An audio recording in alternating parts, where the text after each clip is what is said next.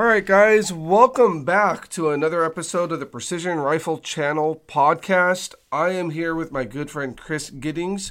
Chris has been on the show once before, and his podcast that uh, we did was tremendously successful, and a lot of people had asked us to get Chris back on the show, and we were lucky enough to get uh, Chris pinned down, and so he's joining us today. Chris, welcome to the show, sir. Travis, thanks for having me on again. It was a it's a great honor to be on your show, and um, I appreciate the good feedback, and I, I hope our our first podcast was super helpful for people, and I hope this one will be too. Likewise, I mean, we we got such positive feedback from the first podcast from competitors, from people in the marketing field in the 2A community, from um, just people looking at our sport, from everybody and so it was like, we know we didn't finish what we wanted to talk about last time. So it was about time we got you back on the show. And we appreciate you taking the time, especially with your regular professional season getting ready to take off with your other work. Um, I wanted to catch you before, you know, all of that started for you. So thank you. Yeah, well, thank you. I, I can't believe that tonight we have the first NFL preseason games. So it's right? it's it's here already. It's crazy. So yeah, I I was talking to clients last night about you know what the their playtime expectations were for tonight and and all of that. So it it's just it's happened so fast. But I you know like we talked about in the first podcast, I love and I'm fascinated by the intersection of what I do uh, as a sports agent in my day job, but then also the shooting world and you know the marketing part of that and and um, how those two things overlap. It just fascinates me. You know, and as the precision rifle sport continues to grow and gets bigger and bigger, um, you know, having the opportunity to speak to somebody like yourself, who is a a great sports agent, phenomenal you know marketer, um, it really helps people understand the direction that the sport is going and what we need to do as a community to ensure that we get there um, with flying colors, so to speak. Mm-hmm. Well, thank you for the your kind words. I appreciate that, and I think we can also kind of let history guide us as well. You know, we we're not the first shooting sport that's that's blown up like um, like PRS NRL has. Right. Uh, other other shooting sports have been there before us. Um, you know, I was really into three gun and, and also some, some defensive pistol before I, I came to long range rifle. Those sports, I think we can look at those and, and all the different iterations of those sports and say, what did they do well? You know, what helped them? And then what did they do that, that didn't help them? What were the, some mistakes that they made? And let's, let's not make those. Uh, my, my dad always, always used to say, the only thing better than learning from your mistakes is learning from someone else's. So you know, we can kind of do that. There's a lot of people in our sport that have come from those other sports, and you know, we probably need to to seek advice from them and say, yeah, what what should we be doing and not doing? Right, and we are like we talked about, you know, a couple of days ago. We are breaking some new ground, but we definitely have examples that we can look at and use for guidance as we all try to make the best decisions that we can for the growth of our communities. So it's uh, it's very important that we continue to watch what other sports are doing, learn from them, and adapt and, and do the best that we can. Yeah, I agree. I, think one of the challenge uh, challenges will be if we ever want our sport to get really big, how do you get fans involved?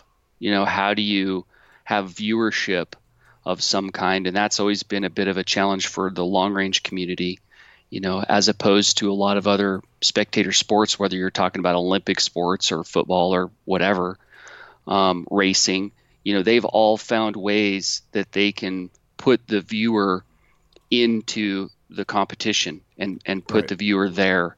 Um, the other day, I, I was watching, uh, I just happened to be flipping around and I saw some Formula One racing, which I don't, t- I don't typically watch and man, they had it wired. Like they they literally have you there in the co- the cockpit, and they're explaining what's going on. They're explaining everything that the driver's doing. Um, it was fascinating. So, you know, when we can when we can figure out how to do that, um, then our sport sport has the potential to grow, and the money would grow uh, exponentially. I agree. I mean, if you look at the timeline of our sport when it really started, you know, to explode, um, was about four or five years ago when you know companies like ours started covering the sport with video and, and photos and other companies started doing it as well is what really kind of catapulted the sport to where it's at today. But like you said in order to reach that next level we're still all here trying to figure out that perfect you know cost versus you know reward type of you know balance uh, formula whatever you want to call it to be able to take it to that next level. But with that, you know, there's a ton of marketing, there's a ton of things that everybody involved in the sport needs to do in order to help sustain the growth that we're currently seeing. Yeah, I would I would agree with that. I mean, I think we can all help out. I think it's also logical and it's it's okay for some people to not want the sport to grow. You know, there's there, you you want to kind of some people are going to want things to stay the same, and that's okay. Right. But but um, you know, for those people that want to continue to grow the sport and and um, for all the reasons therein, um, you know what what can we all do? And it's you know everything from welcoming uh, new shooters that come to matches, you know, helping them out, uh, helping people at your local ranges you know when they come up and they see your gun and they're like wow what is that? You know they you know because gun gun guys like to talk about guns. Yes and, they do. you know i i think we all get a little worn out sometimes. You're there at the range you got two hours and to do three hours worth of work and you know three people come up to you and want to chat you up. And i i know that can get kind of wear you out a little bit but you know to the ability to, to talk to, to those folks, and you never know who your next um, long range shooter is going to be. And I think there's a lot of people in this sport, and a lot of top shooters. That's how they started somewhere else. They right. went up and they talked to, you know, a guy uh, or a gal at the local range that was a legend, you know, 10 years ago and got some advice and, and got mentorship from that person. And then they became the next, you know, big thing in in you know our sport. No, and and it's true. You never know who you're going to meet. I mean, a perfect example uh, of that that it comes to mind right away is, you know, we meet so many people at at the range or at local matches, and you, you know, you help them. You kind of give them what you can, but still focus on your your your match or or your practice or whatever it is that you're doing. And I met a gentleman, and, and I feel completely completely dumb. Um, I met a gentleman about a year ago at one of our local matches, and um, you know he came up and introduced himself, and, and I said hi, and I kind of gave him some some advice from whatever you know my advice is worth on on attacking a stage, and you know, he did his thing and, and he shot well. And I ended up seeing him a couple, actually this year at a match. And I didn't even realize it was the same guy that I was talking to a year and a half ago at our local match. I saw him at a different national match in a different state. And it was like, oh my God, this guy totally went from our local matches, got into it, and is now traveling across the country competing and doing well. You know, yeah. so talent can be found, you know, anywhere. It could be that guy in the next bay. It could be somebody just asking a simple question. So, you know, it, it's huge for all of us to be able to take the time and um, answer any questions that, that people may have because curiosity is uh, it, it's a great thing as long as the right knowledge is provided to it. Yeah, I, I totally agree, Travis. And I along those same lines, just the spreading of information is I think is important. And one thing I think we could we could do um, better at is sharing more of our buddies' posts on social media. Um, we all have friends on our social media accounts, whether it's Instagram or Facebook or whatever it is, that uh, that aren't gun related at all. Right. And or or maybe they maybe they are somewhat gun related, but they're not doing what we're doing. So by not only posting whatever we are, but by sharing our our friends' posts, it's good in terms of recruitment to people to our sport. It's good in terms of spreading awareness about our sport and what we're doing. Um, and that there's people out there that are engaged in shooting sports. Um, and then it's it's also good in terms of the industry and and spreading the word about uh, products and companies at a much higher level. You know, when you get you, you know when when somebody when you get 10 of your buddies to share your post that uh, is about a product the reach of that post goes up dramatically and so we we could all do a better job of helping each other out if we were all sharing our posts more.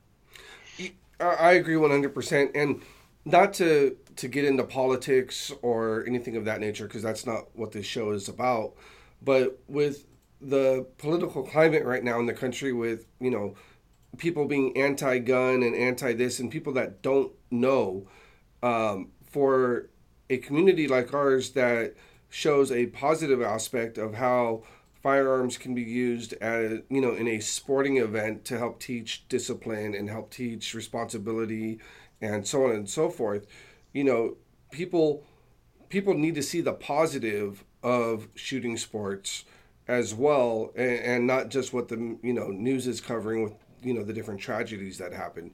So sharing it with you know with your friends um, outside of the 2A community um, is hugely important to help educate them that hey we're not a bunch of just crazy guys running around with firearms or whatever we're competing in a very difficult sport on a you know very safe level.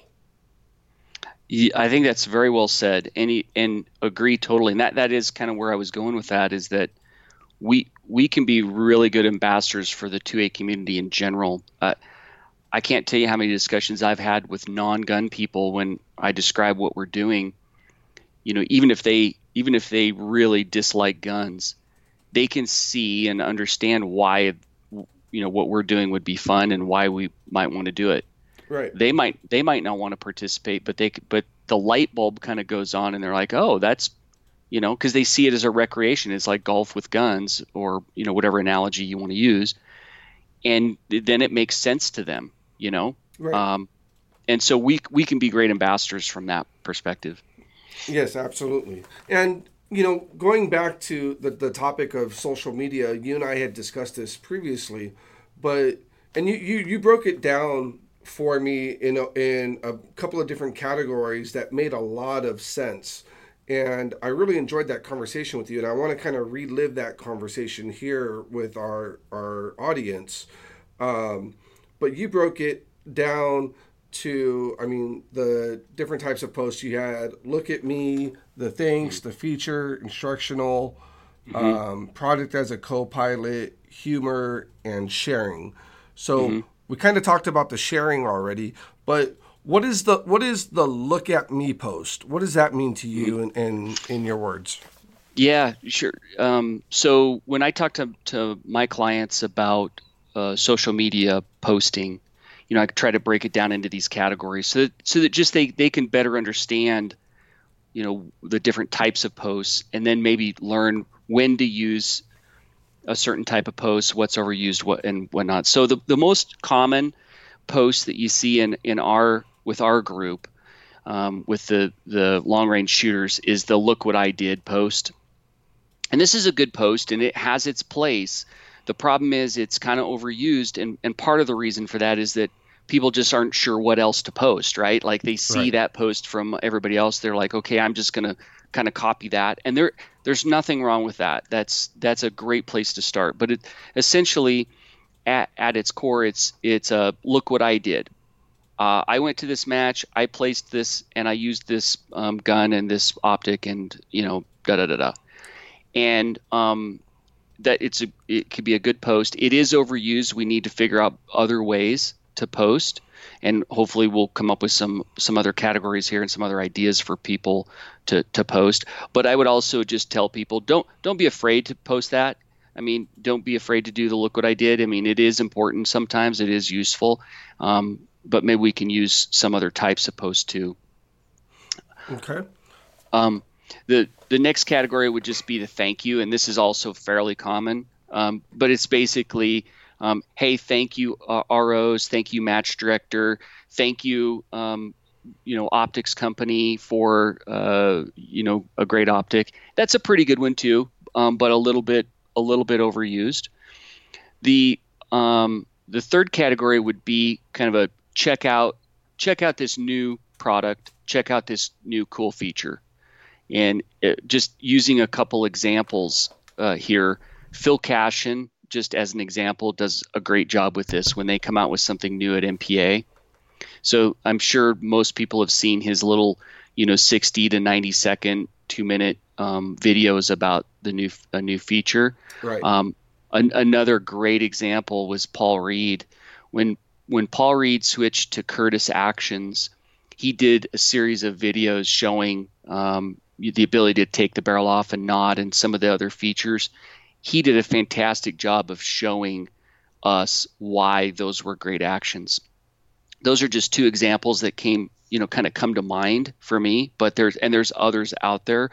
But what what I would encourage um, our community to think about is think about the the features that you like on a product, um, you know, whether whatever product that is, and just do a, a 10 to 30 second or one minute video on what that feature is and be specific about the feature and be specific about what you like about it. So um, personalize yeah. it to your own experience. Yeah, and what it what it you're doing is you're showing people also how to use that feature. Right. There's there's so many times there's there's features to products that that um, are there that we might not know about or we might not know how to use them and they just go wasted that happens over and over and over and it, it kind of drives me kind of drives me crazy and it, it's um, it's actually a really powerful way to market is the just the explanation of features in a in a more detailed and personal way um, next category would be kind of the instructional videos you mentioned right the the um, the teacher. And two two names that come to mind, um, people who are doing a great job. Obviously, Phil Velayo. He is doing a great job with his videos, um, and he is a he is an instructor. I mean, that's his day job too. Right. So for, for those of us that watch the videos, we get we get the the benefit of seeing videos from someone who with his um, background right that he that Phil has uh, as a former scout sniper, yes. and then also as a current as a current uh, instructor, and he and he's willing to share tidbits on a you know weekly, almost daily basis. I think those are those are fantastic, but they also are a great, way to market.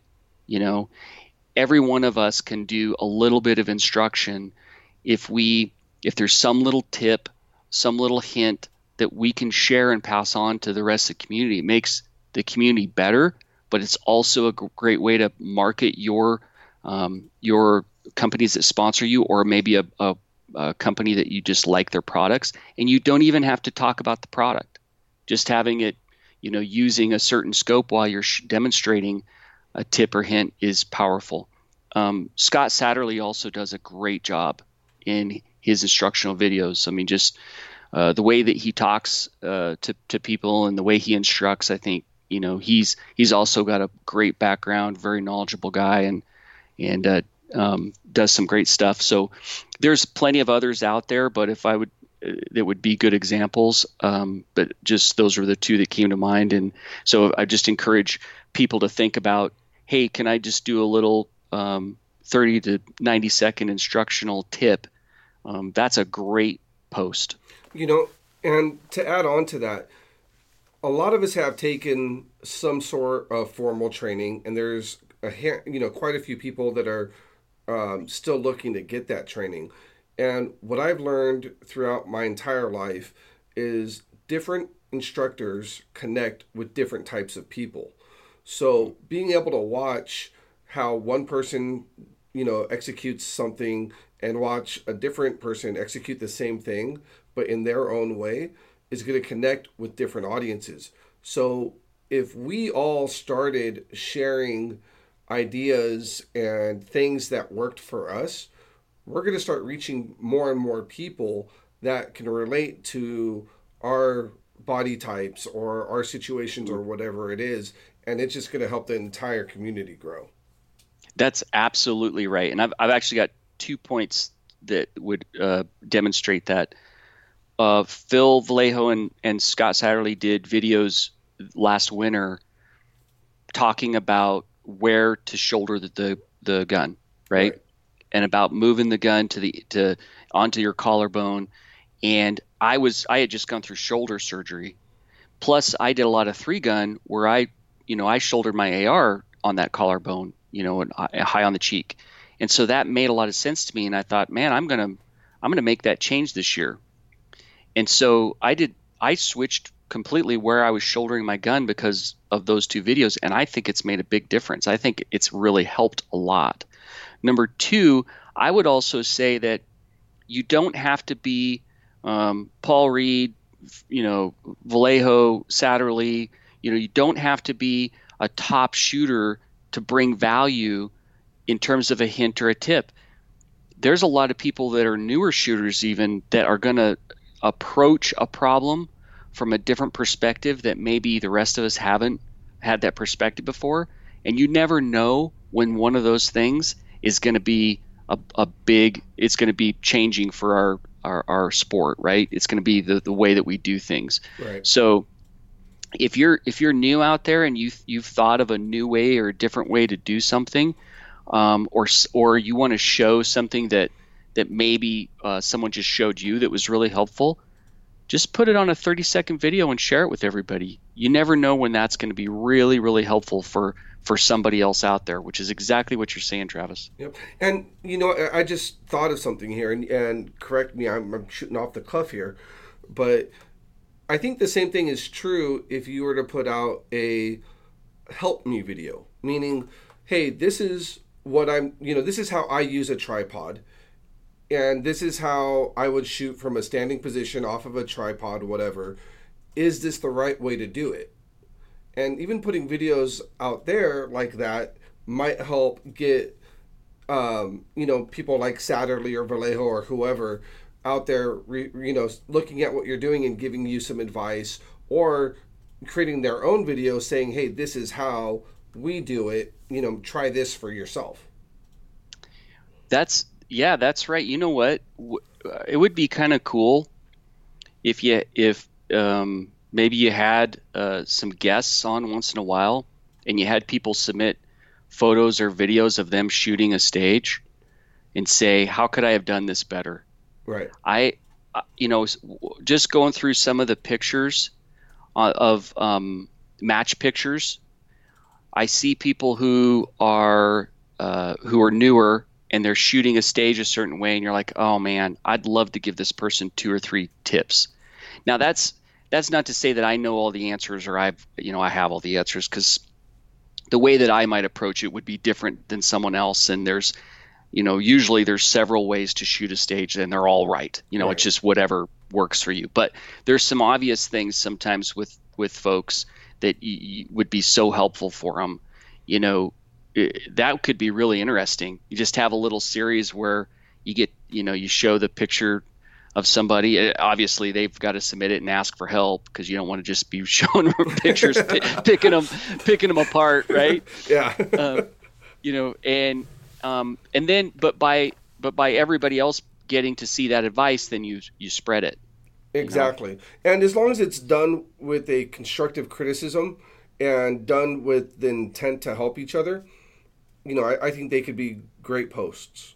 Yeah, yeah, that would be really that could be really interesting, huh? Yeah. The the the next category, um, I call it the product as a co-pilot. Like if you want to do a post and you're you're marketing a product, the the hunting and brand ambassadors they they've got this one down. like you know watch what they do with these and you know we could probably learn a lot from them on this but this is essentially hey this product is my co-pilot. I'm going on this you know adventure. I'm going to a match or i'm doing whatever i'm doing. And this this product is my trusty co-pilot. Like this is the the piece of gear or the these are the pieces of gear i really depend on.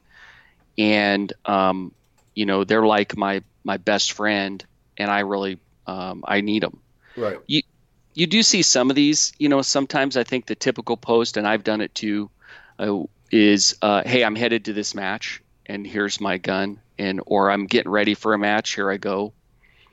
Uh, those can be pretty good and and i think we just need to expound on that and get a little more creative with those types of posts. And again probably taking some cues from the hunting folks would be a good idea. I mean the, the hunting market that segment is i don't know a hundred a thousand times larger than precision rifle but you're starting to see a, a lot of crossover where hunters are starting to come into the sport and vice versa.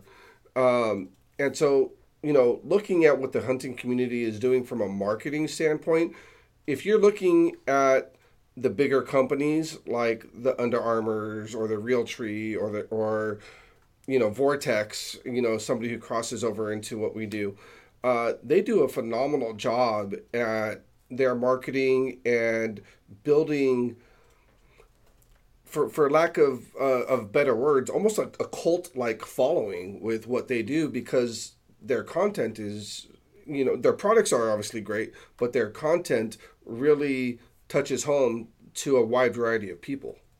Yeah and i you that's right and i think you you're right you're starting to see more crossover. Um, i think a lot of those companies and the the brand ambassadors, you're starting to see more and more interest in long range.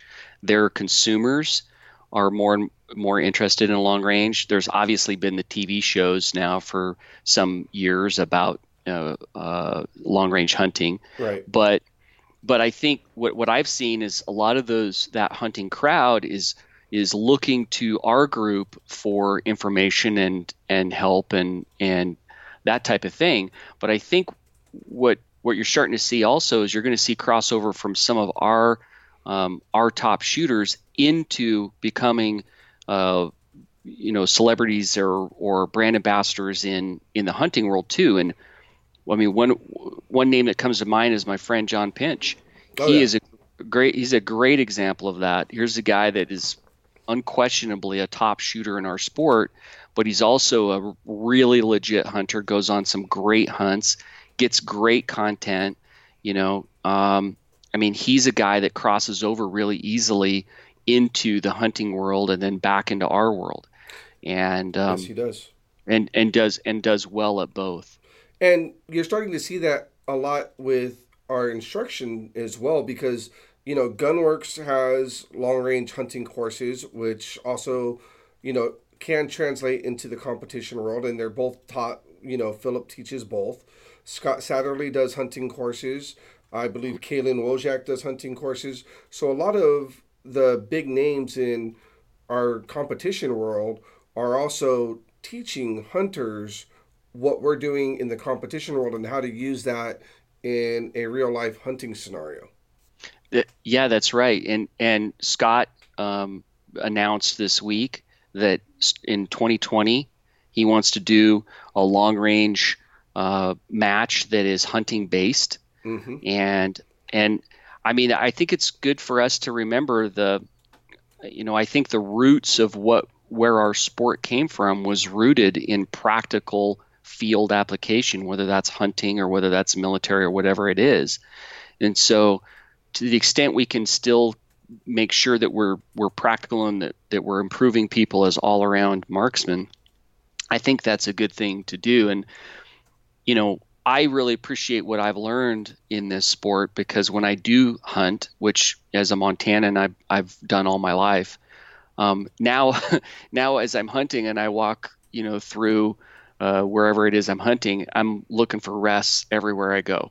and it, I, I tell people that to a to a, a an NRL PRS shooter, all the world looks like a rest. You know.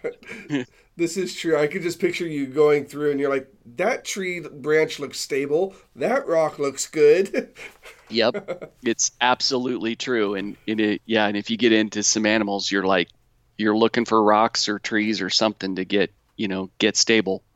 So that there is practical application for what we do. And, um, and, and, uh, I really appreciate. I'm really excited to see where you know where Scott's match goes, the hunting match, and and some of the other hunting matches out there. I think that's kind of interesting.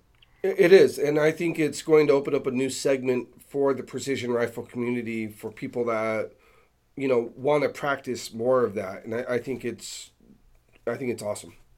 Yeah, we could have a whole new group of shooters that come in, right? Um, oh yeah, people who have their hunting rifle but they don't really want to go out and buy a um, you know a precision rifle rig and spend all that money, but they just want to get a lot better with their hunting rifle.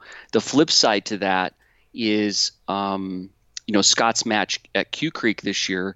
There was a hunting category with a 16 pound gun limit, and um, that, that that category was stacked with great shooters, and it was people that all have precision rifle rigs, but they wanted to bring their hunting rifle and see what you know, see what it would do. Yeah. And and that's because the a lot of the precision rifle community that shoots matches also hunts, and they've also got you know a, a hunting rifle that they've built. And what a great way to go out there and really test it and and see how how how well they can really shoot with it. I, I think the hunting class um, you know how Scott came up with that and whatnot. I think it's brilliant, especially when you're starting to see so many rigs, you know, going heavier or or coming out with different innovations to help manage recoil and do all this stuff. Where you know a traditional hunting class rifle, you're not going to have all of that stuff because you don't want to pack it in. Right. Yeah, and I I think it's good. I mean, I I think it's good to push the boundaries in every direction, right? So whether we're going to 30 pound rifles and we're kind of um, seeing if that's too much or not enough, um, I don't I don't mind that. That's part of innovation because right. what what eventually happens is then you start to pull back and you you know think the pendulum swings the other way and at some point you find equilibrium and you find the right spot for for that particular person. Um, and you know, in the precision rifle sport, there's been a lot of writing about how guns have gotten heavier and heavier. But I also know plenty of shooters who are still pretty much in that 17 to 19 pound category, and I'm one of them. I mean, I, you know, I put a new proof uh, competition contour on my all my rigs, and uh, I just took some of the weight out of the chassis. So you know, I didn't use it as a way to get heavier. Pers- just personally for me, right. I didn't use it as a way to get heavier. I just used it as a way to to better balance my gun, number one, and and also take some of the other weight out of the chassis and and keep it around 18. And again, you um, know that whole setup of how you set your rifle up, whether you want it lighter or heavier, it's all a personal preference as to how comfortable you are performing with that platform. It's you have to have the right tool for the right job, and that tool is different for everybody. Well, that that's what's great about the the the uh, direction that the chassis have gone is to give everybody the flexibility to do what they want. Um, if you know if you want to build a 30 pound gun, it's so much easier to do that now. It, but if you want that same chassis to be on a you know a 16 pound gun, you can. I at Q Creek I used a an MPA chassis that is one I've used in many matches. I just threw my hunt my carbon barreled hunting rifle in it, and um, I, I barely made 16 pounds. I was 16.0. Um, so you know that just shows the flexibility of the chassis, and whether it's an MPA or an XLR or a, you know an MDT, they or or the others, there, there's just a lot you can do with the chassis, and that comes from people wanting and saying, "Hey, I want to build this up to a 30 pound gun," and other people saying, "Yeah, I want to keep this kind of light." Um, right. That's that's some innovation. I I mean, I applaud the uh, all the chassis manufacturers for finding ways, innovative ways to to meet those different requirements. No, absolutely, and it's just going to continue. You know, the sport's going to continue to push innovation, and it's up to you know the the end user to see what works best for them. I mean, I'm looking at my my wall right now, and I have heavy chassis and I have light chassis. I have heavy stocks and I have light stocks, and they all have different purposes for them. Right. Well, and isn't it interesting that all the chassis manufacturers are coming out with their ultralight versions now too? Like I, I, I have one of the MPA ultralights, and I'm I'm just fascinated by it. It feels very much like my competition chassis, but it's it's about two and a half pounds with a buttstock and a vertical grip on it, which is amazing. But nice. MDT is coming out with theirs, and XLR is coming out with theirs. Yep. Um, I've got my and, XLR on order. I'm just waiting for it to be built. Yeah. So this allows you a, a you know a precision rifle shooter to basically build a hunting rifle that feels very much like their their hunt or their uh, precision rifle rig. But also, I love the flexibility of those chassis. So if I need to throw it in a tripod, it's got a you know it's got a rail on it uh, full length rail or all the different mounting points or things that i'm used to in my competition rig you know my hunting rifles i, I mean i love the traditional stocks. I grew up on them um, but they're a little limited in terms of flexibility. Right. you know they're a little tough to mount them in a tripod sometimes and you know or buy get bipods on them or sling mounts or whatever. Well you go to one of the chassis and it just all that goes away. So um, yeah, I'm, that's that's a that's a pretty cool innovation that's happening with the chassis, and you know you're starting to see that with the other manufacturers too, right? Like Nightforce just came out with the NX8s. That's going to be a great scope. That's kind of a blend of long range and hunting, and there's a lot you could do with those those optics. Um, there's a there's a lot of crossover happening. There is, and it's very exciting because as we continue to crossover, excuse me, as we continue to crossover, um, the hunting world is obviously, like we talked about, much larger. So hopefully, we'll get a part of the hunting community to cross over into the NRL or PRS or precision mm-hmm. competitions. And we actually are seeing a lot of the crossover happen, especially in the NRL 22, because a lot of those guys, um, you know, for them to get into the precision rifle game in a 22 platform, is a lot easier for them than going out and building a whole competition rig, even though now within the next couple of months that's going to be very doable with like what you said with MPA and XLR and MDT coming out with hunter model versions of their chassis. Right. Well, part of the brilliance of NRL 22 is that the matches are the match location is so much easier to find and the uh, setup for that match. Not that any match is easy, but the setup is would, would be so much easier than you know uh, uh, some of the long range matches. Right, twenty different courses of fire over two days is a lot harder than five courses of fire in an afternoon. Right, and, and at a max distance of you know how much? You know, hundred yards, right? Right, right. So um, that means you're going to get more match directors who are willing to raise their hand and say, "Hey, we've got a place where we can have a match. It's an NRL 22 match. Is this would be perfect, a perfect place?" And you know, I'm willing to spend the time that it takes to set it up and and run it. Well, and I'm sorry. Go ahead. Well, and that just that just gets that that that just gets more people involved because you're you're having a match where you know the people are at. And to back up exactly what you're saying, I think, you know, the NRL had 17 matches this year. The PRS, I think, had 40 or 50 matches this year. The NRL 22 in the month of July had 74 matches. Wow. 74 it's... matches nationwide in one month. Wow. Insane. That is incredible. Yes. You know, incredible. Well, there, there you go. That that's you know that's exactly what we're talking about. And if you want to know, you know what's going to be, what's going to help our our sport grow, that's there you go. That's it. Yes, sir. And I mean the the NRL NRL 22 are also international, so we have matches in different countries which we're not even tracking as part of our U.S. demographics. So you know, the more that we get this sport, you know, growing in the U.S. and internationally and and whatnot, it's just going to be better for the entire community all around. Um, so it's just it, it's amazing the direction that all of this is headed. Yeah, well, good for you guys. Congrats on that, and um, I'm excited for NRL and NRL 22, and um, I, now it just means I got to build one more gun. yes, sir. yes, sir. so, one of the the last categories that uh, we kind of got sidetracked on in regards to social media posts, which you know I, I think is very important, and that I kind of lack because I'm I'm known for having a very dry sarcasm sense of humor, but is humor. Mm-hmm. You know, so mm-hmm.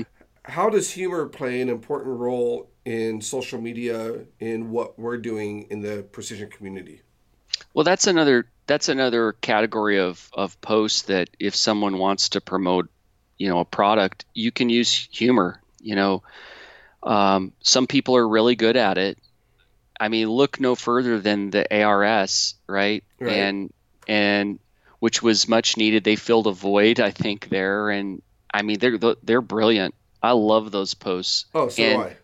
And their the following is just huge. But you know, if you watch, if you also see some of the posts, like Jake Vibbert, a good friend of mine, did a, a post on. Uh, do you remember his video on all the excuses? Yes it was just fantastic, right? I mean, right. we're kind of ma- we're making fun of ourselves here, and and that was a that was a great post. Well, if you're looking to make a post to to help your brands that you um, you promote, you know, you can use humor to do that.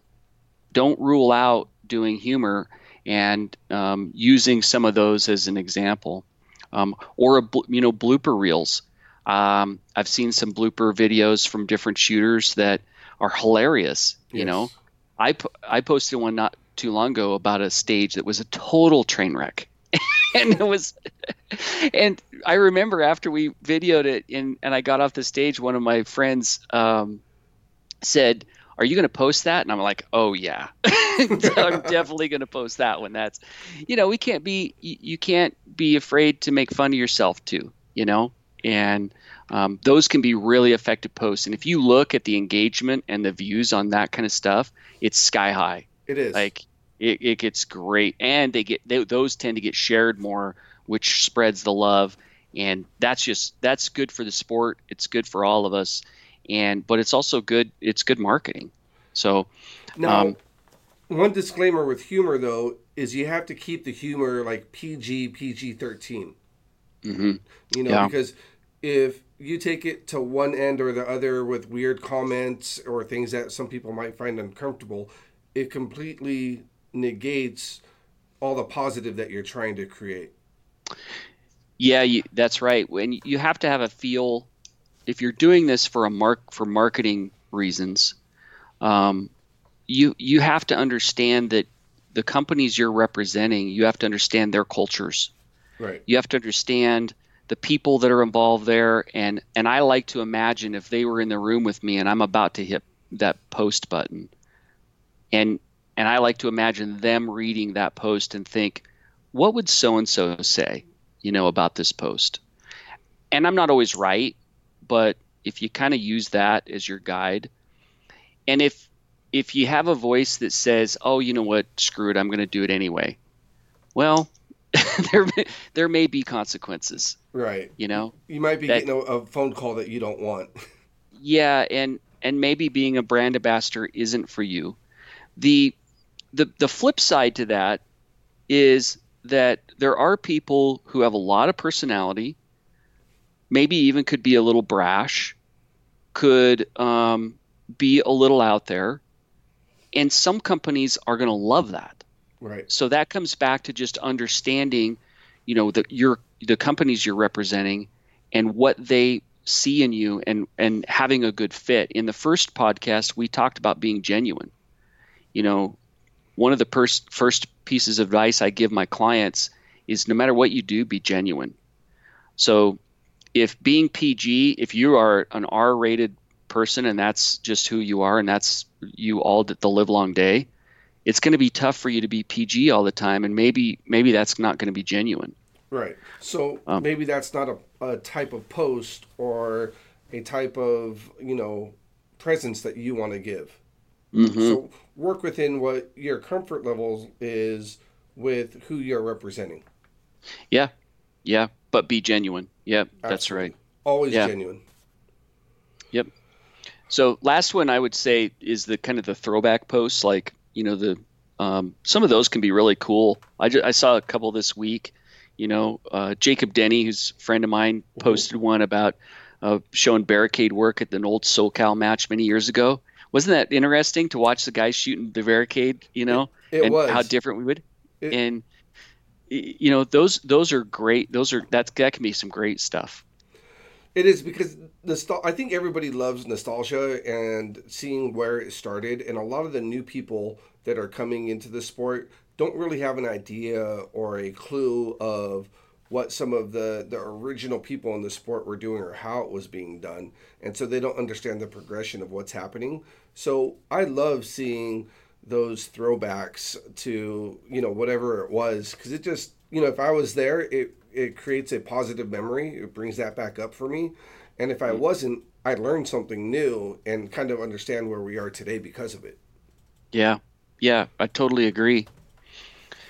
Um well, do you want to talk a little bit about maybe for the the marketing folks that are out there, the brands, you know, about them using brand ambassadors and maybe yes. some things that they could do? Yeah, I, I think it's a, a huge topic that people don't often think about, and so I think it it'll be great for us to maybe you know ignite some some thought here. So for sure.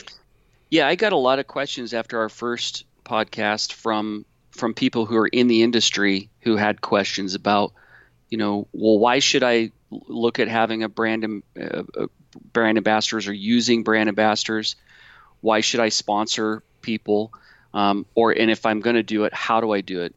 And I think that this part of the discussion could also be good for the shooters too, because if if the shooters understand what the marketing people are trying to do, it hopefully makes them more successful, right? It yes, could, sir help them be better at it. So, you know, we talked a little bit about the different tiers last time, and so if you're a marketing person, you you know, you might want to review that if you haven't. Like, there's different tiers of of brand ambassadors that bring different things.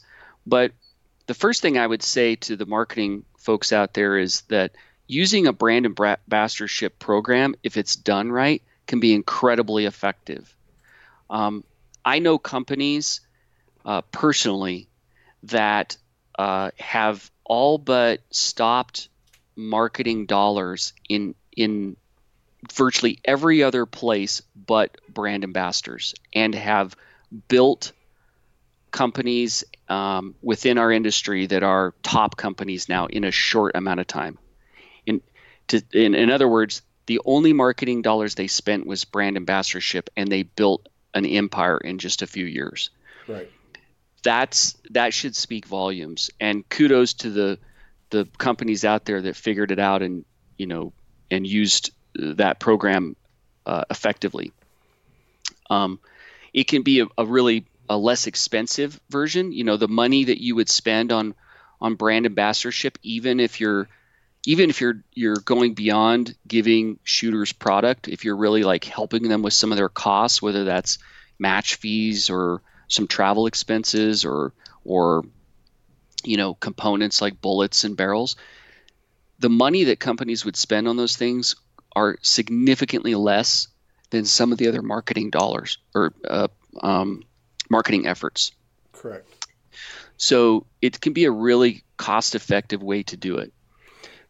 And traditionally i mean we know that the best form of marketing or the best form of advertising is word of mouth.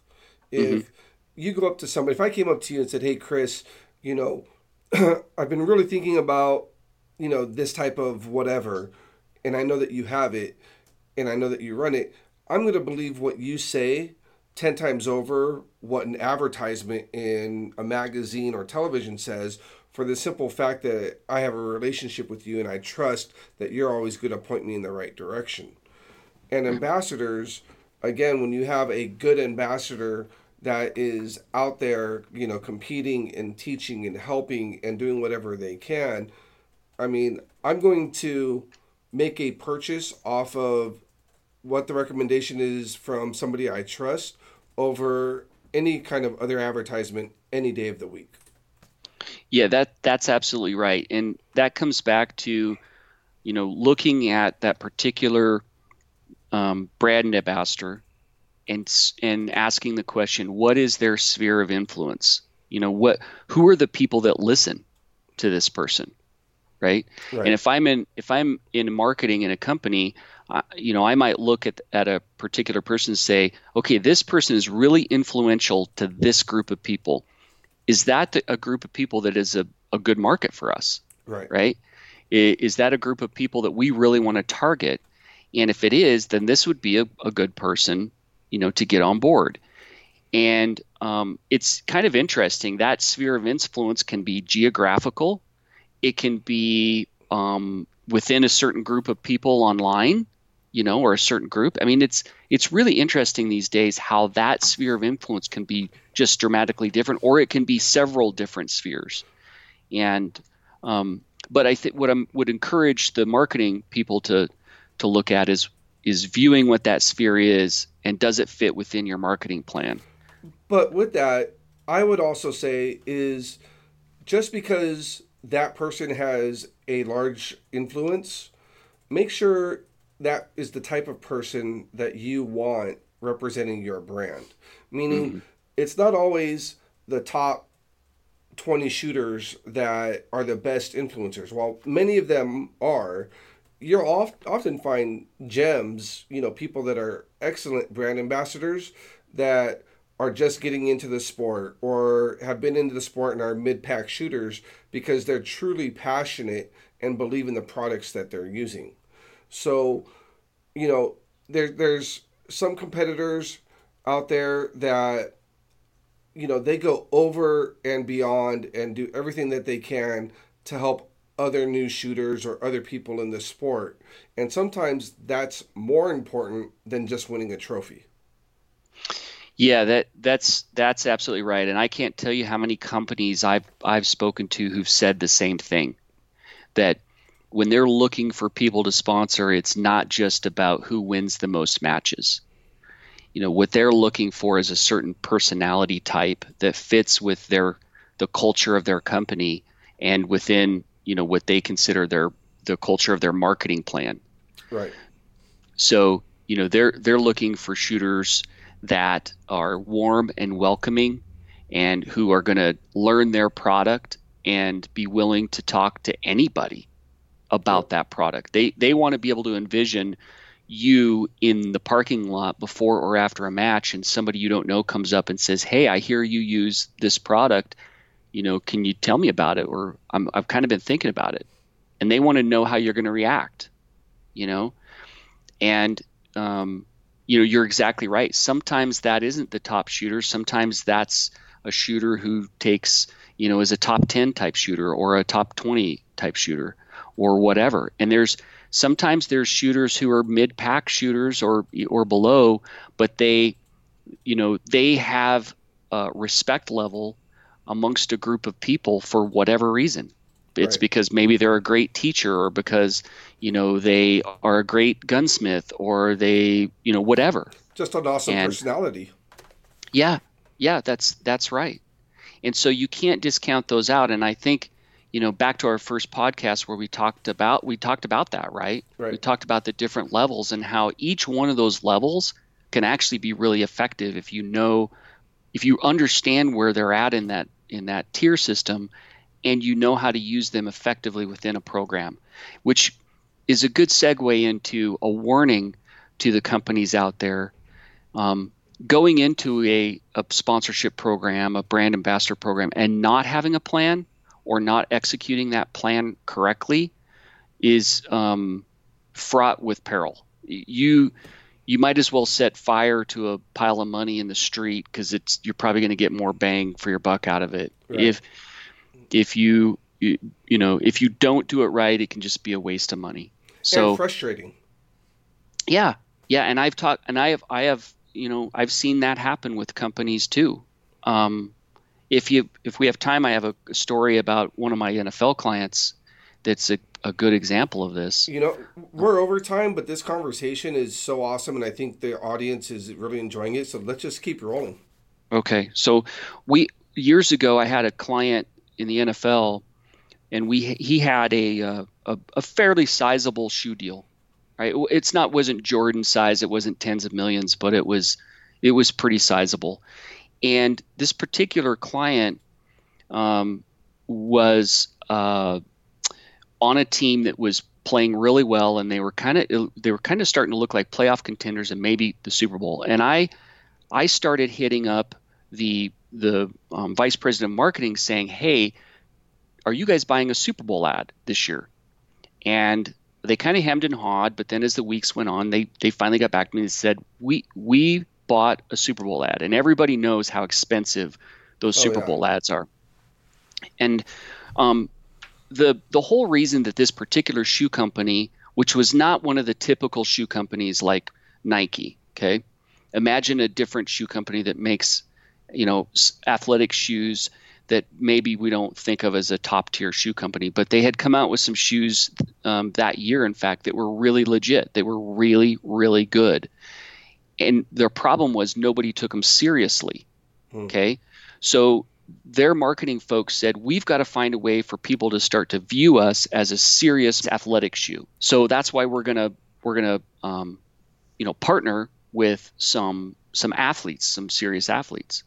So that's why we had the deal. Well, so as the weeks ticked down to the Super Bowl, my client's team started winning more and more, and they're it's becoming obvious that they're a Super Bowl contender. And I am pitching to this company, wouldn't it be awesome to have a super your Super Bowl commercial if my client ends up in the Super Bowl? Wouldn't it be awesome for you right. to have a commercial with him? Yeah, right? Huge. Right this is a, could be fantastic. They ultimately decided, in their wisdom, to not do that, but rather to do the same old cutesy commercials that they had always done. That only further led people to believe that they weren't a serious, they just weren't a serious athletic shoe. Right. So the we get to the Super Bowl, and lo and behold, my client's team does make it to the Super Bowl. Nice. There's a a drive um, right before the half where my client's team is driving down the field. My client makes about you know three or four huge plays that culminates in him scoring a touchdown with about uh, 30 or 40 seconds left in the half nice. for his Huge. for his his team to go ahead. Huge. Okay this was yeah it was a, it was a huge series for him. Um, so after the game was over, um, I called one of my marketing connects and say and said, "Hey, did you see that?" And they were like, "He was he was so uh, the the the tone on the phone call was so dejected." He was like, "Yeah, I saw it." and I said, "By the way, when did your commercial run?" And he said, after the touchdown when they broke to commercial. Ouch. They could they could have had a commercial with a guy who just scored a touchdown in the Super Bowl. Ouch. Yep. And I think what it came back to is there were plenty of people in that room that were raising their hands saying, "We need to do this. We need to do this with the football player. Wait, we've got to do it." But somebody else in the room who was a decision maker said, no, you know what? This is a lot of money. I don't want to be, I just can't go out of my comfort zone. I want to do the same thing that we've been doing. Right. And I think that's an, that's an example that they spend a lot of money on us and the other athletes, but they didn't execute the plan that they went in with. Right. And so consequently, they spent a lot of money on those athletes and they didn't get much out of it. They really didn't. And it's too bad. It is. It is, and you know that that's the thing is you have to have a well thought out plan. You have to execute that plan, but in that plan, you have to, in my opinion, you have to take the chance of being different, especially mm-hmm. if you're not as well known as your competitors or you're launching something new. And I mean, if you don't take risks and you don't execute with faith in, in what your plan is, then then you're setting yourself up for you know little success or failure. That's that's right. You've got to do something bold.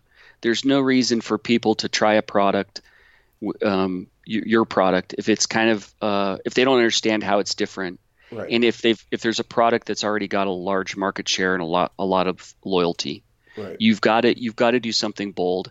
And there have been companies lately who've done that. They they realize that they they feel like they have a good product, but nobody's ever going to know about it if they don't get the word out. And so, you know, they came up with a brand ambassador program where they, they had to fork out some money to get people to try their product and be become brand ambassadors, and it paid off. It is a good product, and um, and you know they that's a great example of what you're talking about. I think you also have to, uh, Travis, you've got to, in addition to finding the right fits for you know in terms of people, you got to teach them about your product you know, it doesn't do any good for you to send uh, a product to a brand ambassador and they kind of know about it, but you don't really teach them the details. Right. You know, and th- that's not to say they need to know every single spec or and how it's made, but the more you can teach them, the the better brand ambassadors they're going to be. Um, I would also say that that some of the brand ambassadors out there and the people in our sport have got all kinds of talents, right? That yes. go that go way beyond shooting. I mean, we've got people in our sport that have, you know, endless experience um, that has nothing to do with shooting. If I'm managing a brand ambassadorship and I uh, I should get to know the people that are in this group and what their other talents are. Is there are, are there ways I can utilize those? Absolutely. You know, if somebody is really good with people and um, they're really good in a crowd, can I get them to an event, you know, a fundraiser or charity event of some kind, or you know, at shot show? Can I get them around other people, right, and utilize those talents? Yep, I agree. I mean, it's it's true because I think the first year or maybe even two years that you and I knew each other, I had no idea that you were a sports agent. Mm. You know, yeah. Um, and it it took me you know whatever time to, to sit down and actually have a conversation with you and figure that out and and now look at us here we are today you know two excellent podcasts under our belt friends that we compete we talk we throw business ideas back and forth we, we you know and it's those relationships that truly solidify you know when you're working with a product but on the flip side in my opinion, it's also a huge responsibility for that brand ambassador to go out there and seek that knowledge. So, mm-hmm. you know, if you just got sponsored by XYZ company, you need to be going out and trying to figure out as much about that company as you can so that you can be the best ambassador representative for them to help, you know, help solidify your your placement, your opportunity with them. Yeah, absolutely. That's that comes back to if you're going to be an ambassador, there's some work involved here. Yes. Don't you know, don't go into it expecting, "Hey, I'm I'm good enough that just getting free product or money thrown at me and having it in my on my gun or whatever is is good enough." Right. You know. And um I'll I'll tell you a perfect story uh, uh of that. And you know, so there was a, a, a friend of mine who was a new shooter, and he'd been in the sport. We got, you know, I introduced him to the, the sport, and he really got into it. And he had started trying to figure out how to get sponsors. You know, how do you approach whatever companies and ask for a sponsorship when these companies are constantly getting approached for free shit or free stuff? Right. And, and I told him, I said, you know, why are you asking for this? You know, why if if you came to me and said, Travis, I need XYZ product so that I can continue to shoot. Well, why would I want to just give that to you? You know, sure, you know how to shoot, you know how to pull the trigger, but so do a lot of other people in this sport. And what I had suggested to this person is go in there and offer something different. And I simply said to him, is how, you know, approach that sponsor. So if I'm coming to you, Chris, I would say, Chris, I really like your product. This is why I would like to utilize this product for this, you know, this season and build a relationship with you. But more importantly, if you decide to work with me as your brand ambassador, how can I help you, the manufacturer, with what your goals are? Right. No, that's your job, right? That's your job. It's that simple. And yeah. many brand ambassadors don't get that. They think, oh, I'll throw it on here and I'll take a couple of pictures and that's all I need to do that's the bare minimum of what you should be doing. Right. Or that they're entitled in some way. They've earned, you know, the the right to to get free stuff, um, and that's good enough, right? Right. Um, no, you're it's it's essentially a job, and you know, you're what you're signing up for is that you are going to help that company sell that product. Exactly. And and just like we talked about in the first podcast, if you're not comfortable with that, because some people aren't, then you know this is probably not for you. Right. And that's not to say that that people don't have different ways of selling because they do. There's all different kinds of ways. You don't have to be the used car salesman or you don't have to go out and market like, you know, your buddy who's right. does it a certain way. You can have your own way uh, and in fact, that's genuine like we talked about. It's authentic. Exactly.